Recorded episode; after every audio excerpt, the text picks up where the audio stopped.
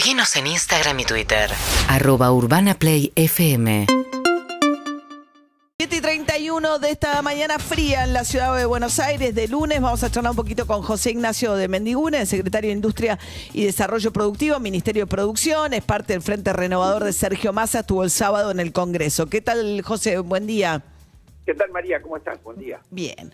A ver, tema Juanes, me interesa primero entender qué está pasando hoy. Eh, la información dice que ya se, eh, se están importando, digamos, eh, desde China por un valor de 2.400 millones, el equivalente de 2.400 millones de dólares. Es así. Eh, está creciendo financiación, la, la utilización de la moneda china en el comercio bilateral. Así que sí, yo la semana pasada yo lo voy a mirando, iban 1.800 millones, es probable que ya estén pasando los 2.000. Esto es lo que nos hace, nos ahorra eh, tener que disponer de dólares, que es con lo que hay que comerciar con el resto del mundo, pagar la deuda, y todos sabemos que tenemos un problema de falta de dólares, ¿no? Ahora, siendo que el yuan, digamos, es una medida, una moneda no convertible, ¿no? Esto es un sistema a través de bancos, etcétera. Tampoco es gratis, o sea, Argentina le paga a China un monto que no conocemos para poder acceder a los yuanes. No, hay una tasa, ¿no? De interés que lleva como todo crédito, lo que sé yo no conozco cuál es la tasa, sé que era por debajo de la del Fondo Monetario este, como cualquier financiamiento externo, ¿no? Pero sí, por ahora, por ahora eh, estamos utilizándola solamente en el intercambio con China. Eh, cada vez China esto lo está haciendo con más países. Todos sabemos que hay una disputa en el mundo para que algún día se llegue a utilizar otra moneda que no sea el dólar, ¿no?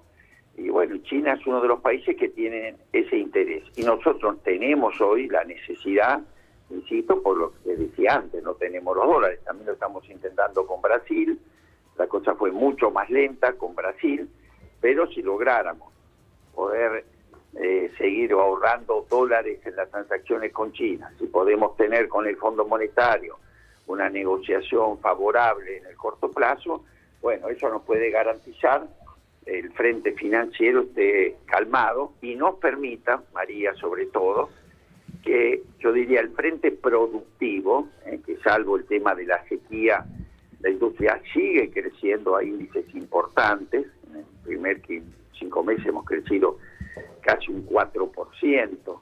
Eh, la inversión todavía, a pesar de todo lo que uno pueda hablar, no está en el 17,4%, es decir, el periodo más alto de los últimos 10 años, ¿no es cierto? El empleo, sigue creciendo el empleo registrado, ¿eh? pero, más pero entonces hay que mantener esto, ¿no? Nos faltan muchas cosas. Estamos hablando con José Ignacio de Mendigura, secretario de Producción. Ahora, le hago una pregunta con relación a China. Argentina tiene un déficit muy grande comercial con China. ¿Esto no agrava nuestro déficit? Porque es como una frazada corta en una parte. No usa dólares, pero si te agrava el déficit comercial, igual estás teniendo un problema que te estás endeudando, digamos, para poder eh, hacer ese intercambio. No, por supuesto. Esto implica que me lo regalan, ¿no? Sino que lo, lo que me permite es no utilizar dólares. Claro, pero, no empeora la balanza con China, digo, esto no tendría que estar de la mano de una, eh, porque no, no, no, no, agrava el problema del déficit comercial con China, porque además uno de los problemas es el déficit, o sea, si agravo mi déficit comercial, en realidad arreglo un problema, pero me desarreglo otro. Claro, a ver, lo que, lo que sucede es que primero con China tenemos ya un déficit en pesos, perdón, en dólares, pero también lo más está Sergio corrigiendo y lo hizo en este viaje, es los términos del intercambio. Hoy casi todo lo que le vendemos a China son materias primas, soja principalmente. Para alimentar los chanchos chinos, ¿no? Fundamentalmente, que es el la principal eh, alimento que ellos consumen y compran mucho, ¿no? Este soja para alimentar los chanchos. Básicamente es eso, ¿no? También para hacer aceite. Y bueno, y todo lo que nosotros le compramos son productos terminados, ¿no? Con tecnología y valor agregado importante. Por eso que las dos cosas tenemos que corregir. El déficit en cuanto a montos, pero también en cuanto a calidad del intercambio. Esto quedó planteado en este último viaje de Sergio, eh, dentro de todas las cosas que se negocian. Ahora bien, sí. Eh, sí, lo que uno está haciendo, y esto nosotros se lo planteamos a Brasil, cuando Brasil demora más el análisis del tema de, de compensar monedas, que bueno, hay un mercado que Brasil está cediendo en favor de aquellos que, que nos financian más, ¿no es cierto? Ujú. ¿Por qué no pudo cumplir con sus promesas, este Lula? La verdad que no. Yo viajé a, a Brasil en aquel, aquel momento donde íbamos prácticamente a cerrar las cosas y vemos que a que Lula se le complica internamente, ¿no? Yo creo que si bien ha ganado las elecciones, eh, políticamente hay muchas opiniones. El presidente del Banco Central es una persona que viene de Bolsonaro, se sigue manteniendo.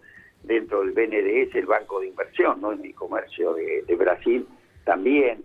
Así que sí, hay alguna dificultad, hay voluntad política, pero dificultad técnica, ¿no? Ajá. De Mendiguren se viene esta, esta semana un día importante. El miércoles vamos a conocer el número de inflación del mes de mayo. Salió, digamos, si uno ve el índice de la ciudad de Buenos Aires, hubo una leve, muy leve desaceleración. Eh, ¿Esperan que pase lo mismo en el índice nacional? Tenemos confianza, sí, que pueda reaccionar un poco hacia la baja.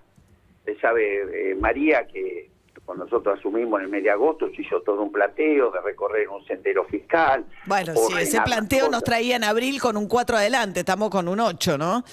Bueno, pero en la mitad pasó algo, ¿no? Se nos cayeron 20 mil millones de dólares, que creo que todavía no se toma conciencia de lo que significa el impacto de esta sequía histórica.